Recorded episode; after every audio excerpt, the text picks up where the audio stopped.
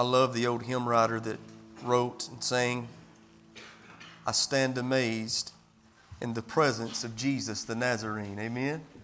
I love being in the presence of God with the people of God. And we truly experienced that this morning. I am a firm believer that, folks, the truth is, if I don't show up, you probably ain't going to lose much. But if He don't show up, we've lost everything. Amen. It's only by the power and presence of God the Holy Spirit at work in our midst that we can be changed to be what God wants us to be. Uh, souls can be saved, addictions can be broken, families can be healed. All of that is made possible by His power. The church can never be effective without the power of God, and I'm thankful that He has uh, been with us here this morning in His manifest presence. I'm thankful that you can feel the Holy Spirit. Amen.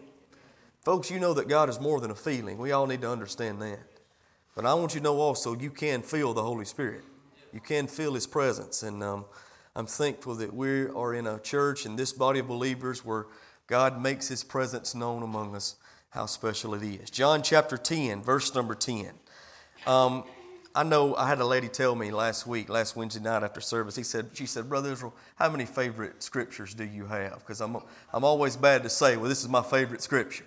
Y'all have heard that over and over again. I got a lot of favorites, I really do. I, I love the Word of God. The Word of God is, um, is truth and, and speaks truth to my heart. And it has changed me and continues to change me. So uh, I have a great respect um, uh, for the Word of God, a, a, deep love for the Word of God. But um, I, I would have to say that John chapter 10 and verse number 10 has to be within my top three favorite verses. There's no doubt about that. Um, John 10, verse number 10 says this The thief comes not. The, now, how many of you know who the thief is? Well, the thief is our enemy. The thief is Satan himself.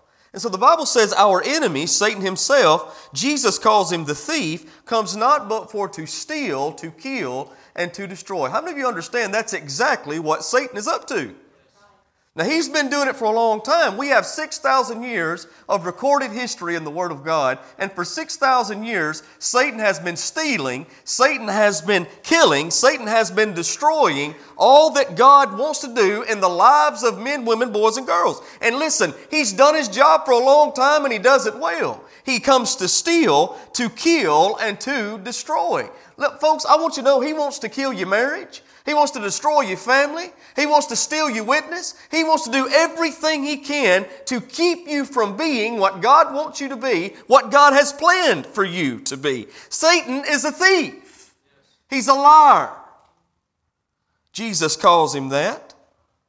Then the Bible says in the next part of this verse, and this is really what I want to talk to you about this morning. Really, we're going to be talking about this all day. It says, I am come that they may have life. Everybody say life. Jesus makes the promise I have come into this world to give life. I love that. How many of you understand this morning Jesus came to do for you and for me what I cannot and could not do for myself? That's true for you as well. He came to give me life. Yet now I want you to think about that just a moment because when I was reading this verse and studying for this message this week, um, that, that brought a question to my mind, and I hope it did to yours as well. When Jesus came, uh, born as a baby in a manger in Bethlehem, and uh, he grew up and lived his life here on earth, and for three and a half years ministered upon this earth, uh, doing things that only God in the flesh could do. In, in all that time, how many of you know, before Jesus came to this world, before he stepped foot on earth, People was walking around, they were talking, uh, they were laughing, sometimes they were singing. I mean, they were living. Can you say amen? So, how is it said in John chapter 10 in verse number 10? Jesus says, I am come that they might have life. Were people not alive when Jesus came and walked upon this earth the first time? Well, let me say it like this they were physically alive, but spiritually dead.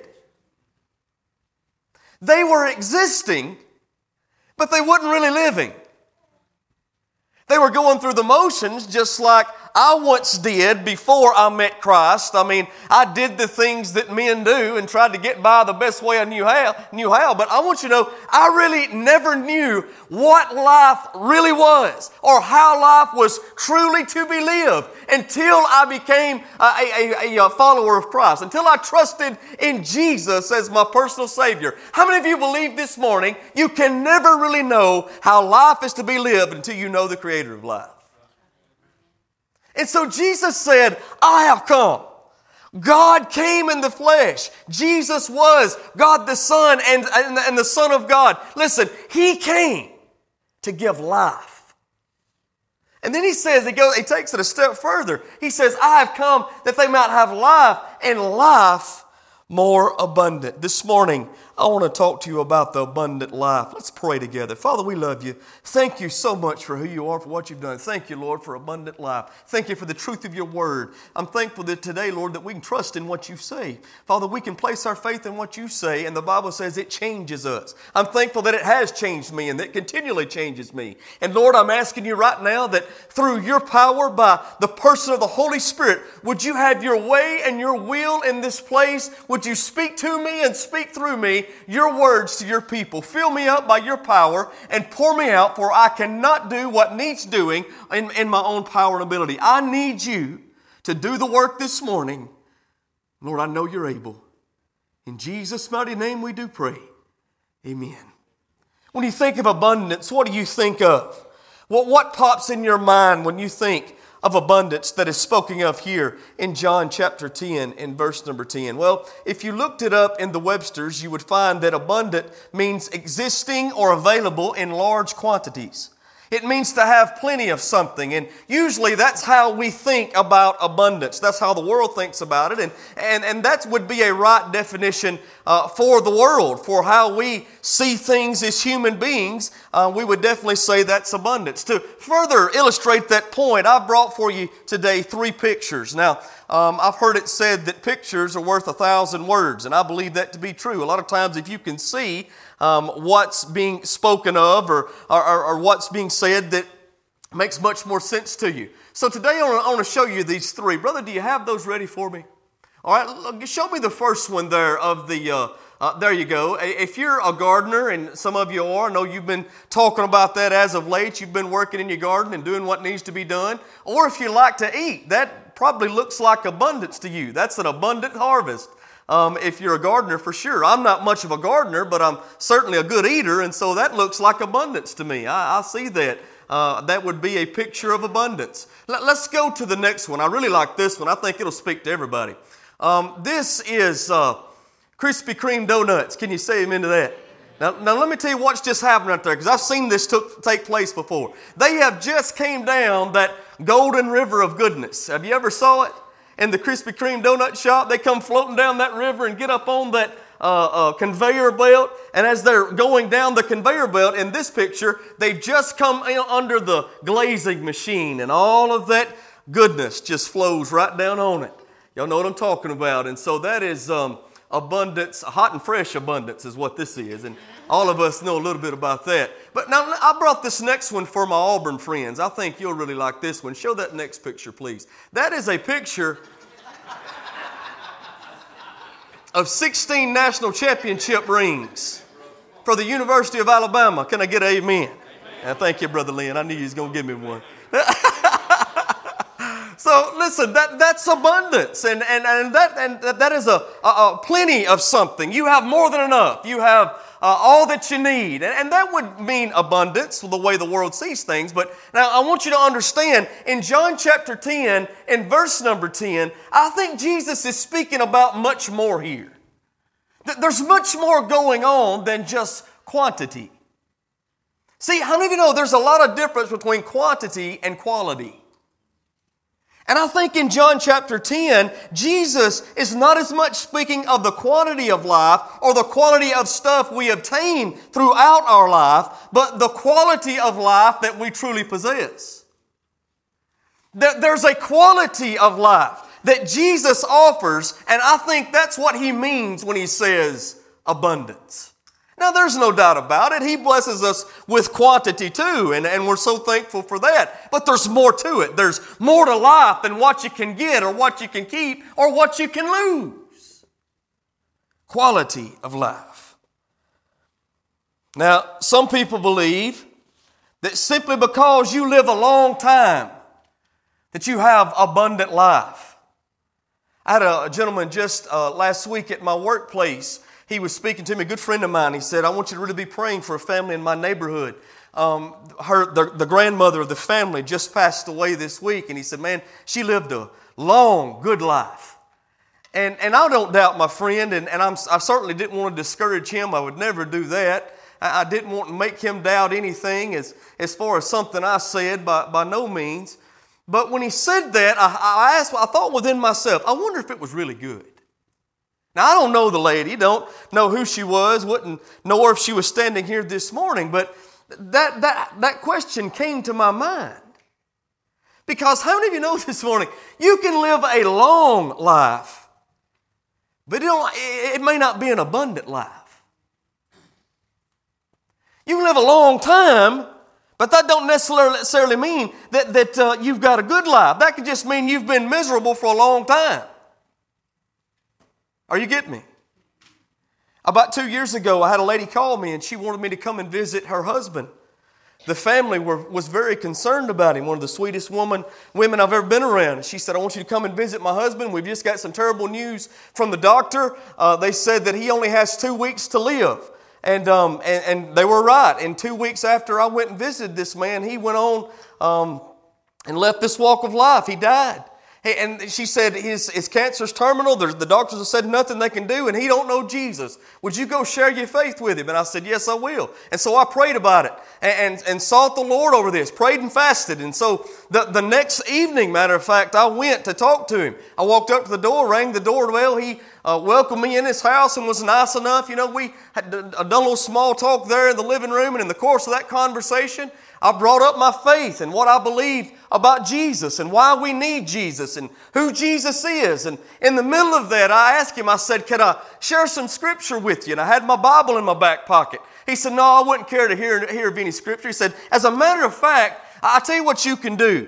You can take your Bible, you can leave my house because I want nothing to do with your God. I've never in my life met anyone that was more cold and callous to the gospel and the things of God than that man. And he was two weeks from dying. The doctors were right. Two weeks later, he left this walk of life. So cold, so callous. He was in his early 80s. He had lived a good long life. But how many of you know he didn't have abundant life? If you could have heard him that day and been in the room that day, you would have saw that that man was miserable with himself. He was miserable with people. And he was certainly miserable with God. He was bitter and he was cold. He had lived a long time, but he didn't have abundant life. Now, on the flip side of that coin, just last week, many of you may have heard that um, Mount Zion Baptist Church from Huntsville, Alabama, had a terrible accident. They were on their way to Africa on a summer mission trip, and their bus was traveling from Huntsville to Atlanta to the airport. And on the way, um, the church bus wrecked, and a 17 year old girl lost her life. That's terrible. Now, folks, I want to tell you something. That young lady may not have had a long life, but I tell you this, she had an abundant life. He said, Brother, how do you know that? Well, last night my wife read um, an entry that was put in her journal while she was riding on that bus. She was on her way to the airport and she began writing in her diary, and her mother posted it on Facebook. And Brandy read it to me last night. And this young lady of 17 years old began talking about how she was scared about going to Africa and she didn't know what to expect or what she was going to find when she got there. But she knew God had a great purpose and plan for her going to, to Africa. And she was reading in the book of First Peter and saw that God spoke to her right from His Word and showed her that she had purpose in being there, that He was going to use her. And in that journal entry, she put, I want to give God all I've got for as long as I've got. Not knowing that just moments later she was going to leave this walk of life. Just 17. Now, a lot have lived longer, but I'm going to say few have lived better. This young lady had abundance, a quality of life, even though she was not here for very long. Now, let me tell you something. Don't feel sorry for her. This morning, you don't have to mourn that young lady. She's with her Jesus. Can you say amen? She's in the presence of God where she will forever be, and you don't have to mourn her. We shouldn't mourn her. I wouldn't want her to come back to this world if she could. Now, we certainly go mourn her parents, mourn with her parents, mourn with her church. I certainly mourn with her pastor this morning. We're praying for them. We want to pray for them. We're going to continue praying for them. But I'm telling you today, that young lady had really experienced what life is all about. She knew life was about knowing Jesus and making Jesus known. She knew life began with Christ. I must ask you the question this morning are you existing or are you really living? Quantity of years does not mean quality of life. It's not about the quantity you have, but the quality you have. Some people equate abundance with riches. Now, let me first of all tell you this morning, I, I think for a lot of lot, long time, money was demonized in the church, and that's wrong. Shouldn't be. I, matter of fact, I want to say this there's nothing wrong with you making all the money you make. Matter of fact, I think you ought to make all the money you can make. I think you ought to save all the money you can save. I think you ought to give all the money you can give. That's the purpose of money. You know that, don't you? according to the Word of God. There's nothing wrong with you making money or having money. God's not against you making money or having money. I want you to know, as your pastor, I'm certainly not against you making money or having money. Let me tell you what I'm against. I'm against you making money but never tithing off of it.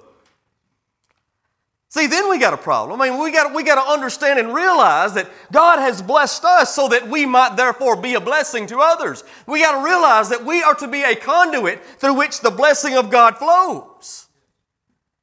And as God sees that you are a conduit through which His blessing flows, I'm going to tell you what He'll do. He'll give you more blessing. I've seen that in my life time upon time upon time. So there's nothing wrong with, with making money or, or, or, or, uh, or having money. God's not against that. But what God is against, what you need to be against, is your money having you. Amen? A lot of people think, man, if I can just make all the money I can make, I'm going to be as happy as I can ever be. That's what I need. That's what I want. That's what they strive for. That's what they give everything for. And then when they get all the money they can spend, they're still not happy.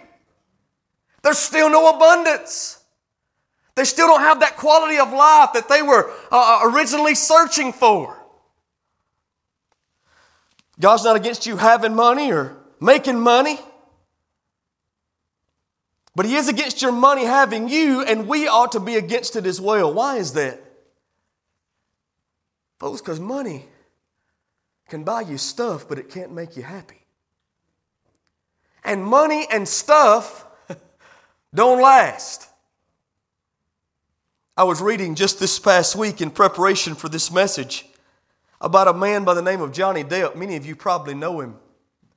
Johnny Depp is a very well known actor. He uh, was Jack Sparrow in Pirates of the Caribbean, if you've ever saw that. I know that's um, something I've watched with my children. But Johnny Depp uh, has made $650 million in the movie business. Think about that just a moment. That's over a half a billion dollars this man has made. And now, as of today, he's flat broke. He is so broke, he's had to fire his agent, his bodyguards, and his accountants.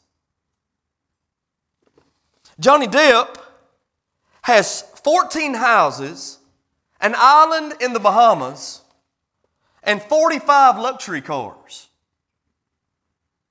Now, let me tell you what I think that means, what I know it means. That money that he made could not bring him contentment, couldn't bring him abundance. He was still searching for more. Amen. Do you remember Brother Johnny Mays when he was here with us a week before last? He talked about all the rivers run to the ocean, but the ocean's never full. Those who are not, are not in right relationship with God can never be made content no matter how much stuff they acquire.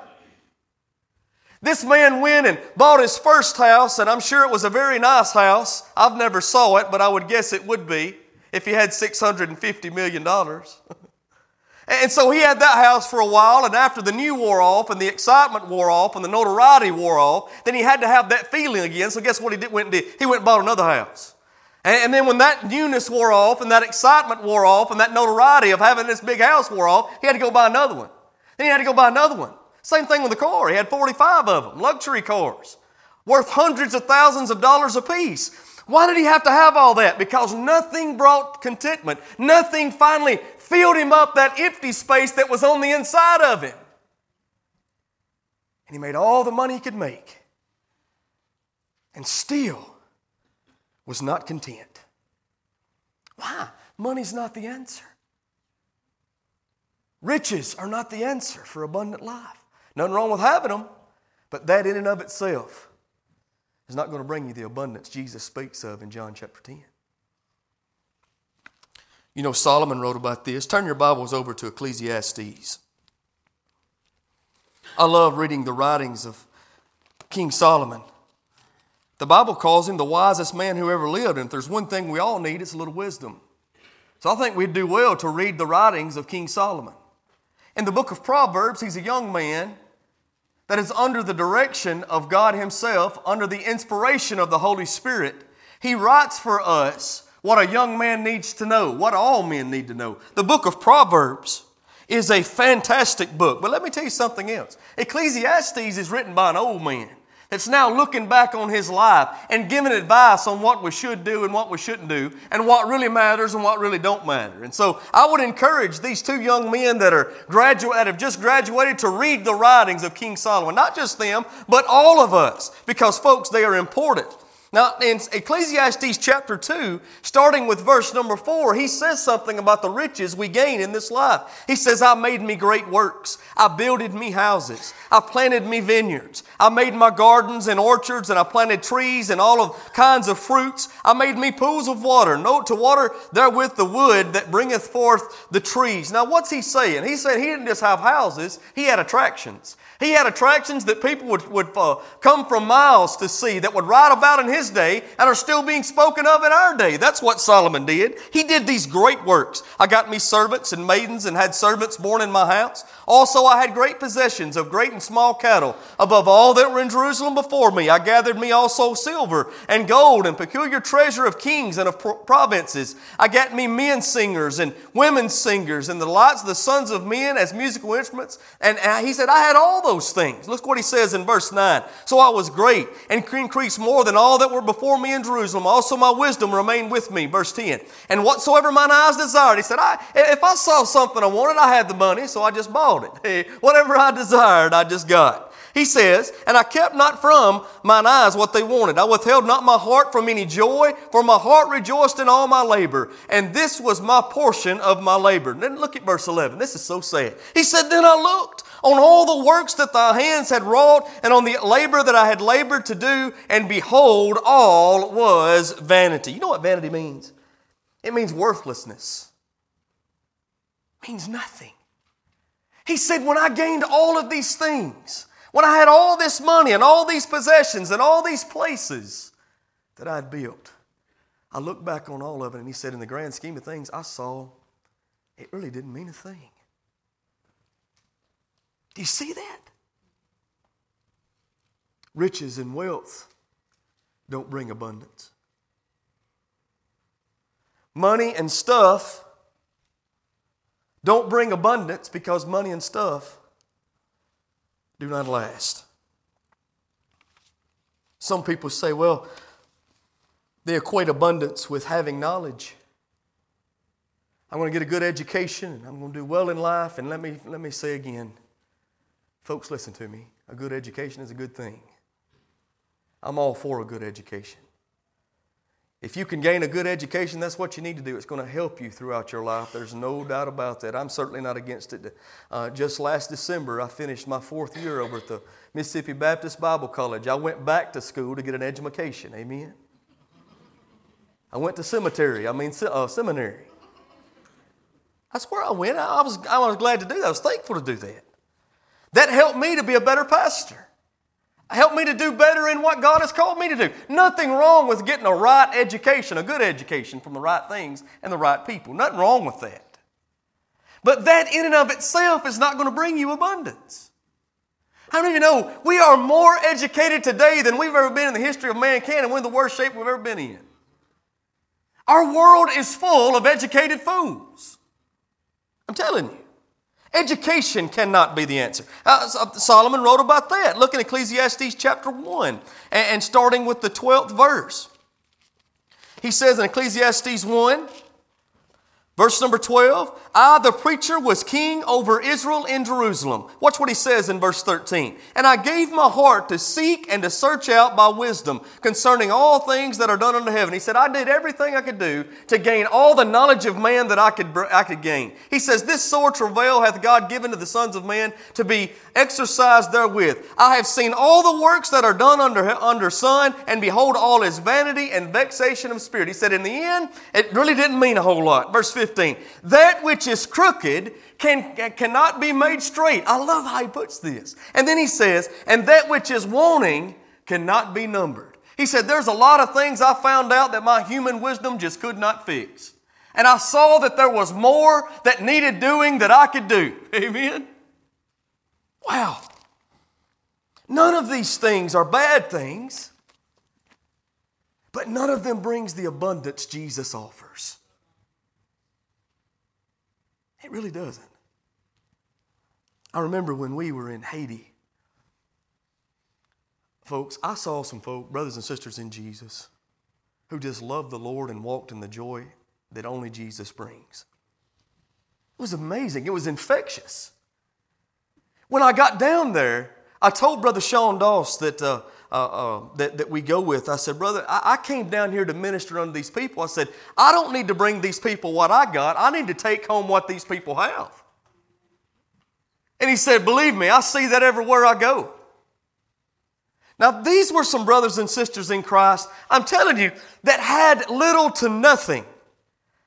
Some of them didn't have a place to lay their head. Some of them didn't know where their next meal was coming from. Some of them, the only clothes they had was what was on their backs, if they had any on their backs.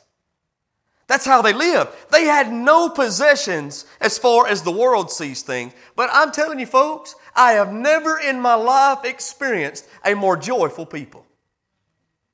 We got there on a Saturday evening, and that Sunday morning we went and had church with them. We were laying in the bed. I was laying in the bed at 7 o'clock, and I could hear them over there singing.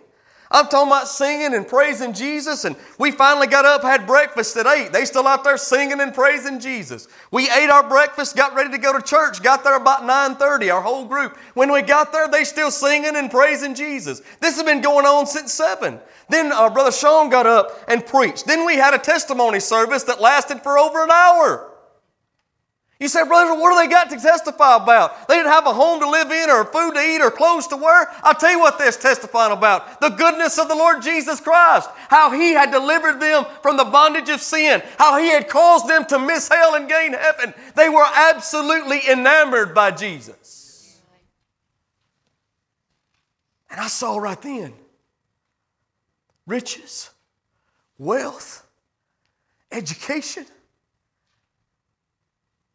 All of those things, even though they're good things, that's not what gives you the abundance those people had.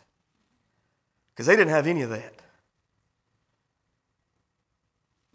They knew Jesus and He had made all the difference. Today it's going to be my purpose. We sure ain't going to do it this morning, but I want to share with you five keys to abundant living. It's probably more than five, but I know there's five. I'm going to give you all of them this morning, then I'm just going to talk about one of them for just a minute. We'll be done. First, the first one I want you to notice is, is the personal relationship with Jesus Himself. Then we need to pray continually. Then we need to prioritize time for God's Word. Then we need to purpose to serve. And last but certainly not least, we must praise abundantly. If you want abundant life, that's where it's found. But it starts with a personal relationship with Jesus. A lot of times, what happens, people try to get the cart before the horse. They think, well, my, my life's not where it needs to be. I'm not where I need to be. I know there's something missing deep down the inside. And so, what I'm going to do, I'm going to start coming to church. And man, I'll sing the song, I'll pray the prayer. Heck, I might even teach the class or preach the sermon. But, folks, let me tell you something don't get the cart before the horse. The first thing you need and the first thing I need as a sinner standing in need of a Savior, I need a personal relationship with Jesus. Amen. There's a lot of people who darken the door of a church every week, week in, week out, month in, month out, year in, year out, decade in, decade out, throughout their life, and they've never been born again. They're going through the motions, but there's nothing real and abundant within them. There's nothing life changing happening. That's not, listen to me now, not just making a difference at church, but like the brother said while ago, wherever we are. That's the real test. And let me say this don't hang, all, don't hang your hat on what on a prayer you prayed, prayed 50, 60, 70 years ago. What's Jesus doing in your life today? That's the real evidence. How is he still changing you? What does your life look like when you put it up next to the standard of the Word of God? The Bible says in 1 John 5 12, He that hath the Son hath life, and he that hath not the Son hath not life. The first step, the first key in you having the abundant life that Jesus offers, do you know Him as your personal Savior? Has there been a time when you trusted in Him and you knew you were born again? You knew He changed you. You knew He did that supernatural work that only He could do. Salvation is not about us just cleaning up the flesh. It's not about us just quitting things. I love Chuck Swindoll. He told a story one time about being at his grandfather's house as a small boy. He said he was walking around his grandfather's farm as a small boy, and he said that he had been raised, he knew what the Bible says, he knew what God's Word said. He said he had always been taught that the, eh, eh, you're a child of God if you don't drink, you don't smoke, you don't dance, you don't go out with girls who do. He said that's what he thought a Christian was. And he said one day he was sitting on his grandpa's front porch, and he, there was an old hound dog named Clyde laying out in the yard. And he said the Holy Spirit of God spoke something to him. And he said he began to realize that by the definition of Christianity that he knew, Clyde was just as much a Christian as anybody else. He didn't do all the things that we consider bad things. So he must be a Christian. Folks, listen to me. It's more than just quitting things. It's more than just starting things. What has God done in your heart? Do you know that you know that He's changed you? On the inside and it's made a difference on the outside? Are you bearing the fruit of the good tree? Go with me to Galatians chapter 5 just a moment.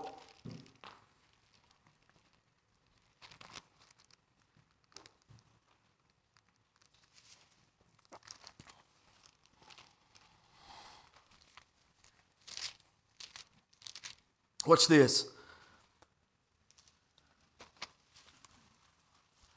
The Apostle Paul outlines for us in verse number 19 the works of the flesh. He says, if you are continually, as a pattern of your life, living these ways, then you really can't say that you've been born again by the Spirit of God. Look what, look what he says. He says, Now these are the works of the flesh and how they're manifest, which are these adultery, fornication, uncleanness, lasciviousness, idolatry, witchcraft, hatred, variance, emulations, wrath, strife, seditions, heresies, envyings, murderers, drunkenness, revelings, and the such likes, of the which I tell you before, as I've also told you in time past, that they which do such things shall not inherit the kingdom of God. Now, what he's saying is, if this is the pattern of your life, if there's never been any change from this, he's not saying that the child of God can't from time to time fall into those things, because they can. And God offers forgiveness. Folks, we all need the grace of God today, just like the, the day he saved us. Even the child of God can fall into these things, but as a pattern of your life, you're not going to stay there. God is going to continually convict your heart to change you to be what Christ has saved you to be if you've truly been born again. If you think you can just go out and live however you want to live, and just because you prayed a prayer and went through a baptistry years ago and there's never any conviction in your life whatsoever, then it's hard for you to say, according to the Word of God, you've truly been born again. You say, brothers, don't you believe once saved? Absolutely. If you've been once saved. Sure. But don't cheapen grace. If your view of grace is I'm going to go out and do whatever pleases the flesh, if it makes me feel good, I'm going to do it, then I'll come back and get uh, forgiveness. If that's your view of grace, I highly doubt whether you've ever truly experienced the amazing grace of God. Jesus changes your desire, He puts a newness within you. And if you can't see that, you need a personal relationship with Him. That happens by grace through faith. You need to trust in Him today. That's the first step. Let me ask you this Do you know that you've done that? Do you know that you know that you've been born again into God's family?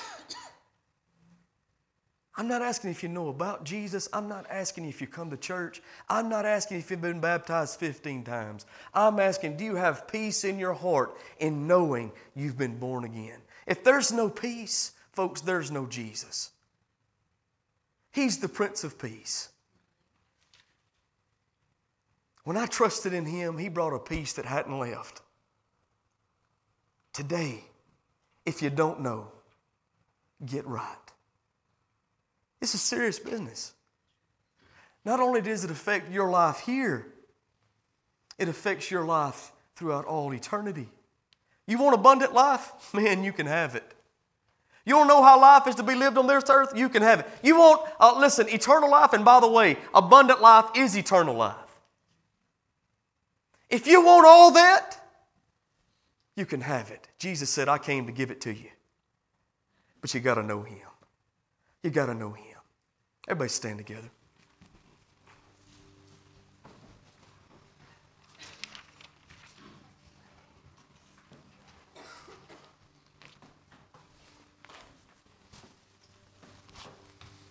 If you're here today and you're lost and you know what, today is the day of salvation. Trust in Him.